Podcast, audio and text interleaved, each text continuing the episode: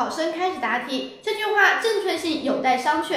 在传统的教育中，听话是评价一个孩子的重要尺度，听话就是好学生，反之就不是好学生。培养学生听话的习惯，的确在继承优良传统、掌握知识、规范行为等方面，确实起到了一定的作用。但随之的问题是，这在很程度上也泯灭了学生好奇、勇敢及冒险的天性。妨碍了儿童思维的开阔，扼杀了学生的创造性精神和挑战权威的意识。